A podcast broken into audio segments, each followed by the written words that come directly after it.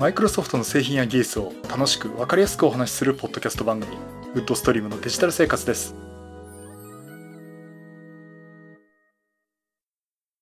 第521回目の配信になります。お届けしますのは木澤です。よろしくお願いします。はい第521回目の配信になります。この配信はクラウドファンディングキャンファイアのファンクラブより皆様のご支援をいただいて配信しております。今回も安根さんはじめ合計8名の方にご支援をいただいております。ありがとうございます。ご支援の内容に関しましては、この番組ウェブサイト、windows-podcast.com でご案内しております。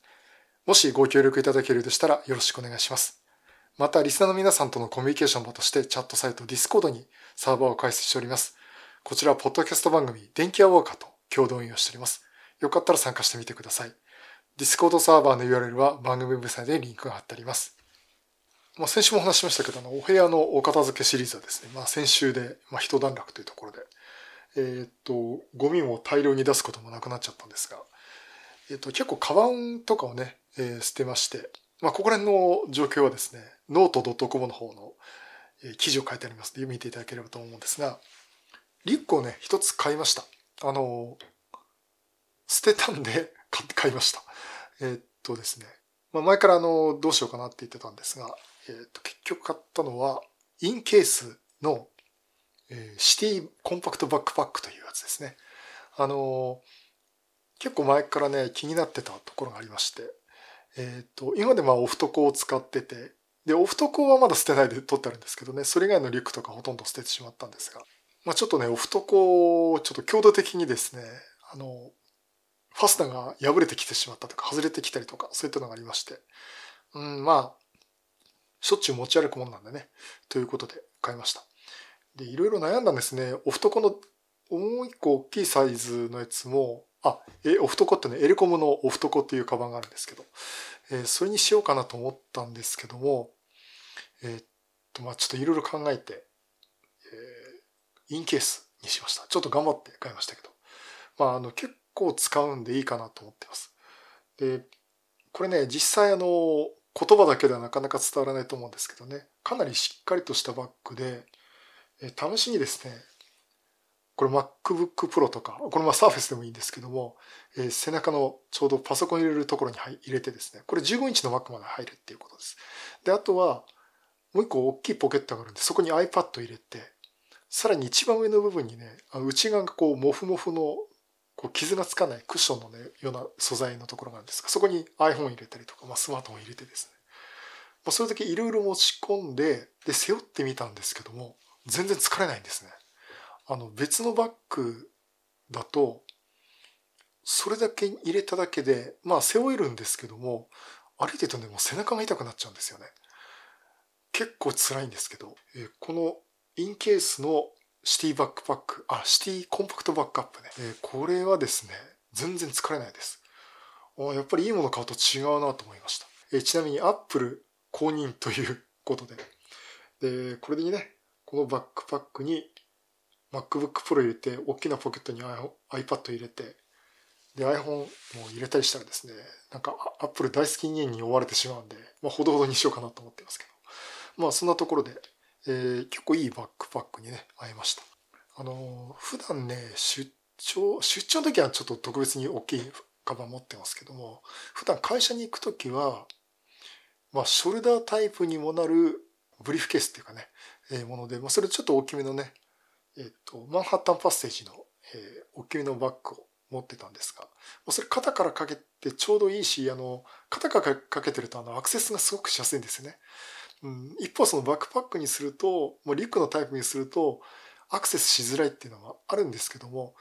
ちょっとやっぱ肩がかなり疲れてきてやっぱ背負うタイプがいいなっていうことでね、えー、バックパックを使うことも多くなりました。まあそういうことで今、今週はですね、それで通勤してますけど、まあ楽ですね。うん。まあ、同じような話を前、あの、オフトコを買った時に話したんですけども、えっ、ー、と、まあ、ちょっとしばらく、しばらくてこれ多分末永く何年間かね、あの、本当に壊れるまで、えー、使われるかなと思っております。まあ、これについてはですね、YouTube の方に動画を上げたいと思っておりますんで、えー、ちょっと最近あの、部屋片付けてなかなか手つかなかったんですけど、そっちもね、再開したいと思ってますので、よろしくお願いします。さて、それと、えっと、ちょうど今日2月8日土曜日なんですけど、あの、augm 山形っていうことでね、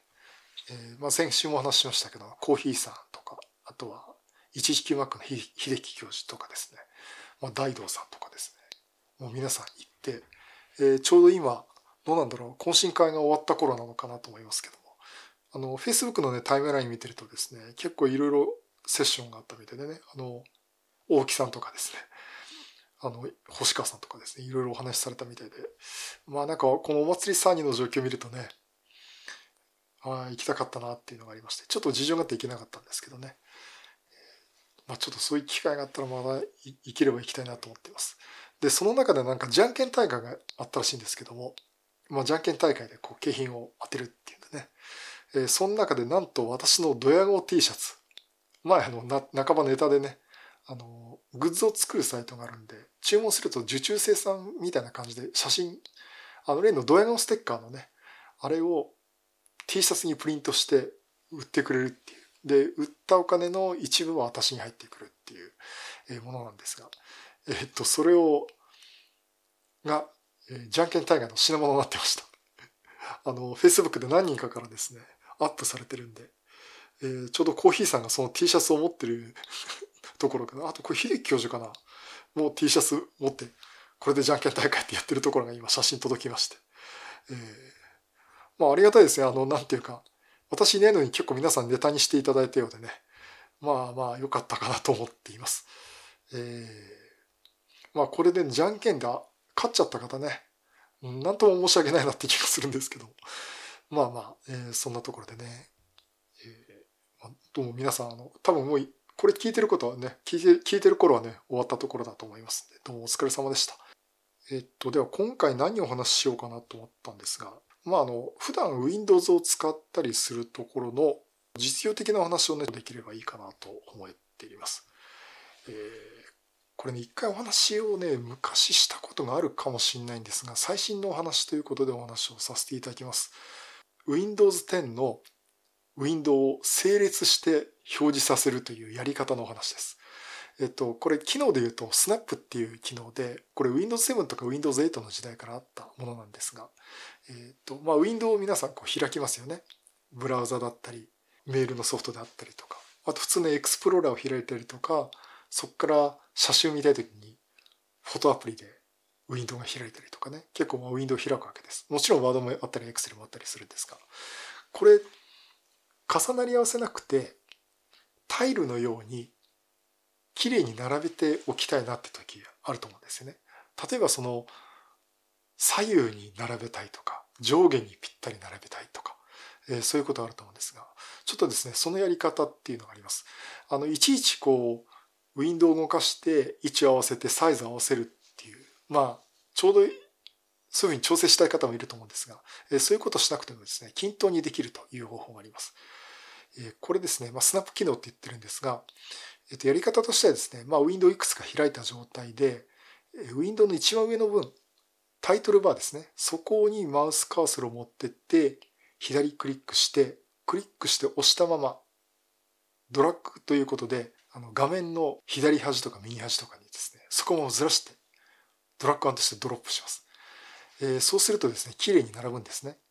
うん、例えばね、これいくつか方法があって、まずあの、ウィンドウのタイトルバーを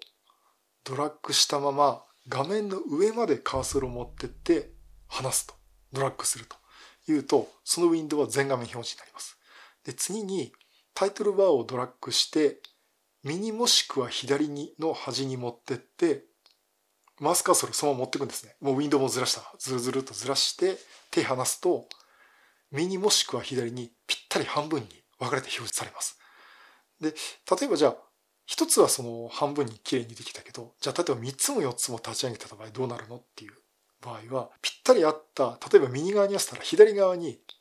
残ったウィンドウ、3つとか4つあるウィンドウが縮小表示されて出てくるんですね。その中の一つをクリックすると、残り左半分にその画面が左半分に埋まるように表示してくれるという感じになります。これなかなかね、あの、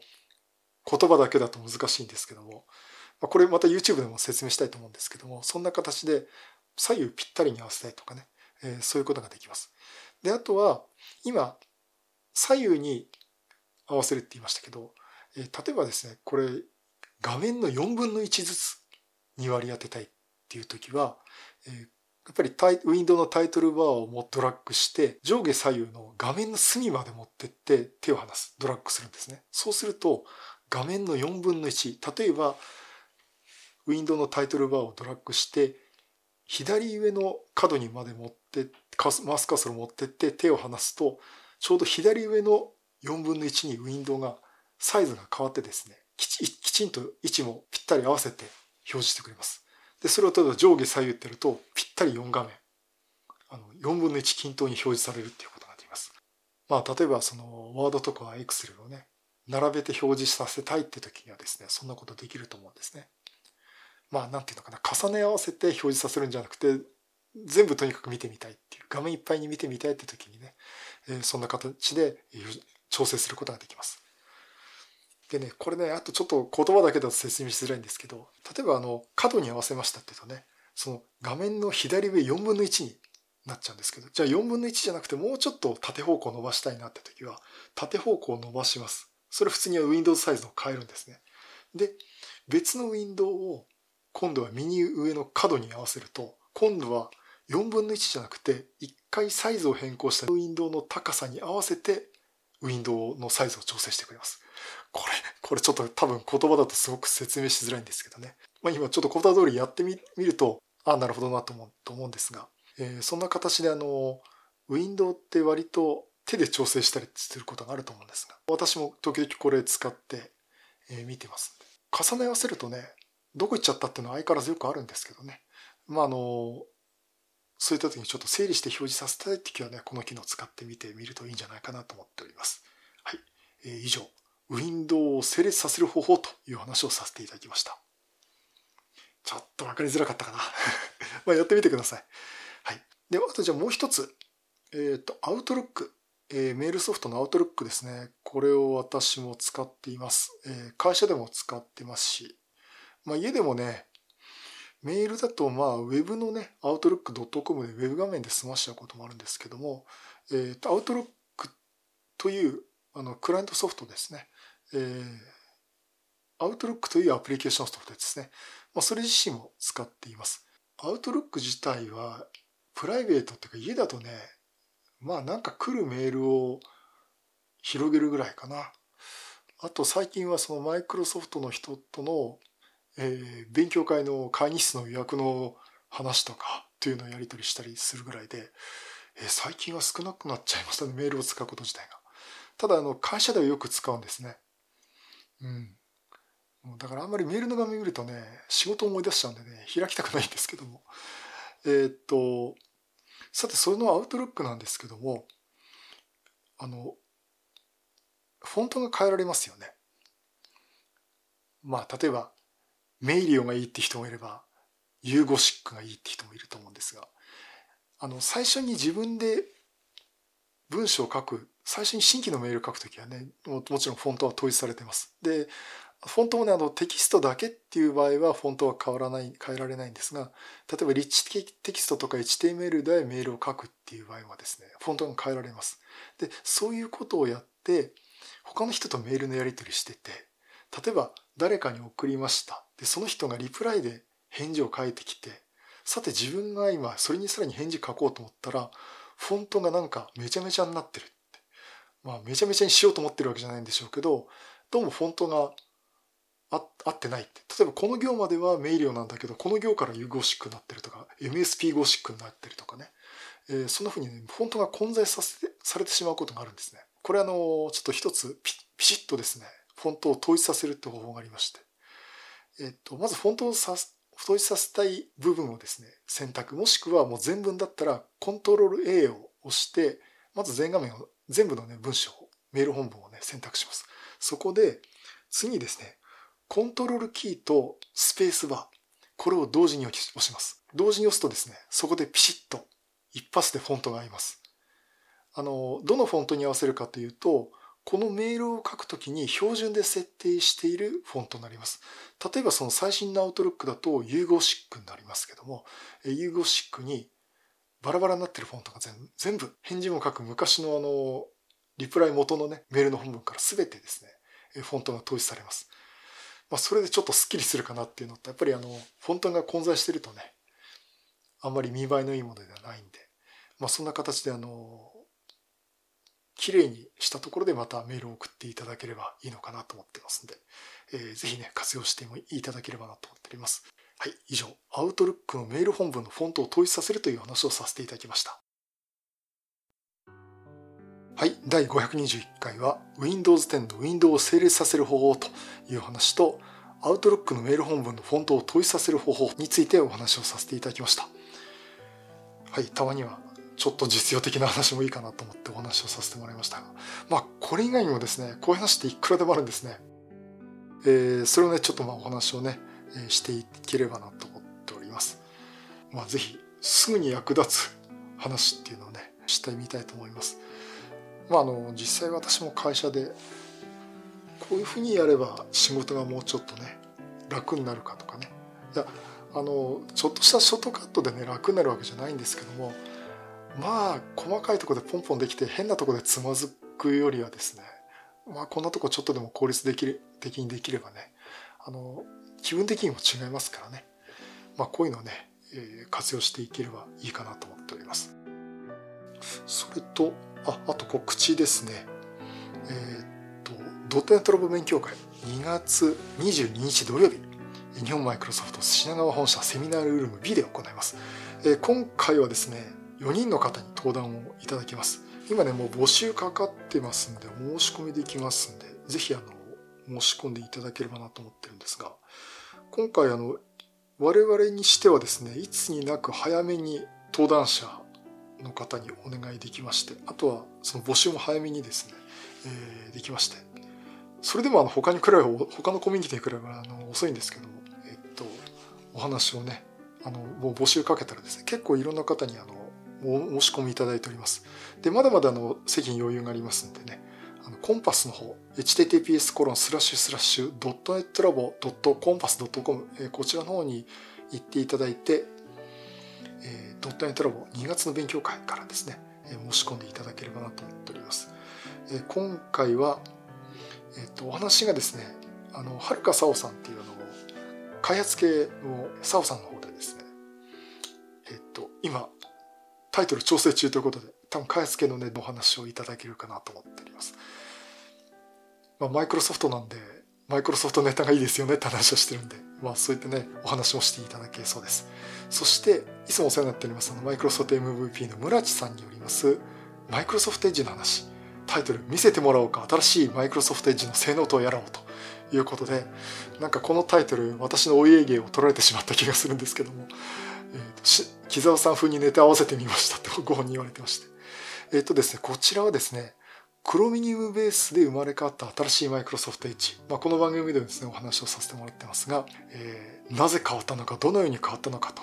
クロームとは何が違うかっていうことについて説明をしていただけるということになりますんで、あの、私より全然ご専門の方なんで、あの、ぜひですね、興味のある方、えー、聞いていただければなと思っております。あのカテゴリー的にはですね、私と同じ Windows Develop Windows Devices for IT のカテゴリーの方なんで、まあ私もこれすごく楽しみにしています。そして、ドットネットロボでもお世話になっています、デベロ、マイクロソフト MVP の西村さんによります、2020年注目のドットネットテクノロジーを紹介ということで、これあの30分のショートセッションなんですが、まあ、2020年のドットネット周りのテクノロジーの開発系ネタをですね、どのようなものがありますかということを、例えば既存技術の成熟したものとか、開発手法の効率化とか、セキュリティ性の向上とかですね、まあ、そういったいろんな視点から紹介をしていただけるということになっています。ですからこれちょっとまず概要を知りたいなって方にですね、すごく面白いセッションかと思っております。そして、マイクロソフト MVP for Enterprise Mobility の小船さんによります Azure AD Cloud Provisioning ことはじめということで、えー、Azure AD Active Directory ですね。Azure AD Cloud Provisioning という技術があります。で、こちらのですね、使用するメリットとか使ってみた感想とか、まあ、最初の一歩についてお話をさせてもらいますということで、これはね、ご専門専門性が高い内容になります。あの小舟さんはもう大ベテランの方で、あの私が少し10年以上前にね、あのアクティブディレクトリー10周年記念のイベント行った時にもパネル当然者としてもパネラーとしてもですねお話しされてる方でいやあんなすごい方とこんなねドットエントラボでねあのご一緒させてもらうなんて本当に嬉しいなと思ってるくらいでしてあのとてもあのこの方面に関してはですねベテランの本当にプロ中のプロの方なんで興味のある方はですね是非聞いていただければなと思っております。で私もこれちょっと時間的にねなんかあるかなって多分ライトニングトークとかすると思いますけどなんかね私もお話をできればちょっと割り込みたいなと思っております、えー、そういうことでね興味のある方来ていただければなと思っております。あそれとですね3月のドットエントラボこれもですね日程決まっております。3月28日土曜日日本マイクロソフト品川本社セミナル名で行います。えっとこちらはですね三つ葉ンっていうあの出本さんによりますこちらの開発系のお話。あのデザインとか開発とかですね。あのいろいろお仕事でもされてる方で。あれですねマースコンピューターの乃木坂46と、ま、あのスクリーンセーバー作られた方ですね。まあそういうことでいろんな経験をお持ちの方なんでお話しいただけるということです。あとはね、えー、と同じ MVP の澤田さんによりますお話も、えー、予定がされています。あの昔はあの Windows サーバー話で今はやっぱり Azure とかの話も、えー、かなりエンタープライズ志向のねお話をしていただけますんでそういったこと興味のある方はですね、ぜひ来ていただければなと思っております。これまだ募集は開始してませんけど、2月の勉強会が終わり頃から1ヶ月前からね、募集をかけようかなと思ってますので、えー、興味のある方はですね、予定していていただければなと思っております。なとこかな。あとね、あ勉強会以外ですね、えっと、あの、今月末、2月27日からですね、パシフィコ横浜でカメラと写真の展示会、CP プラス2020が開催されます。いや、もう楽しみですね。もうね。もうね。あの、こちらはですね、もう写真関係ということで、まあ、地元横浜で開催っていうことありまして、えー、っと、ちょっとね、仕事の関係で初日は行けないんですけど、え、っと、2日目と、あとは土曜日かな、に行こうかなと思っております。もうこれめちゃくちゃ楽しみなんで、あの、CP プラスの後に一回、マイクロソフトと何でも関係ない、ただ写真の話、カメラの話をする会に一回入りますんで、それはもうご承知ください。あの、毎回、木田さん、これだけテンションが上がりますねって言われてるんですけど、えー、そういう話をしたいと思っております。あとは、2月29日、あの、グルドンの方ね、参加されてる方、えー、もうご存知かと思いますけど、あの、グルドンのオフ会があります。えそれはですね、私も行きます。今、ちょっと申し込みをしました。今、グルドンの方にはね、皆さんよろしくって書いたんで、まあ、あの、この前の新年会行きたかったんですけどね、えー、っと、まあ、久々のオフ会ということで、皆さんとお会いできるんで、あの、もしあの、会場とかね、あとオフ会でお会いできましたら、あの、グルドの皆さんもよろしくお願いします。はい、そういうことで、また色ネタ集めてお話したいと思います。またよろしくお願いします。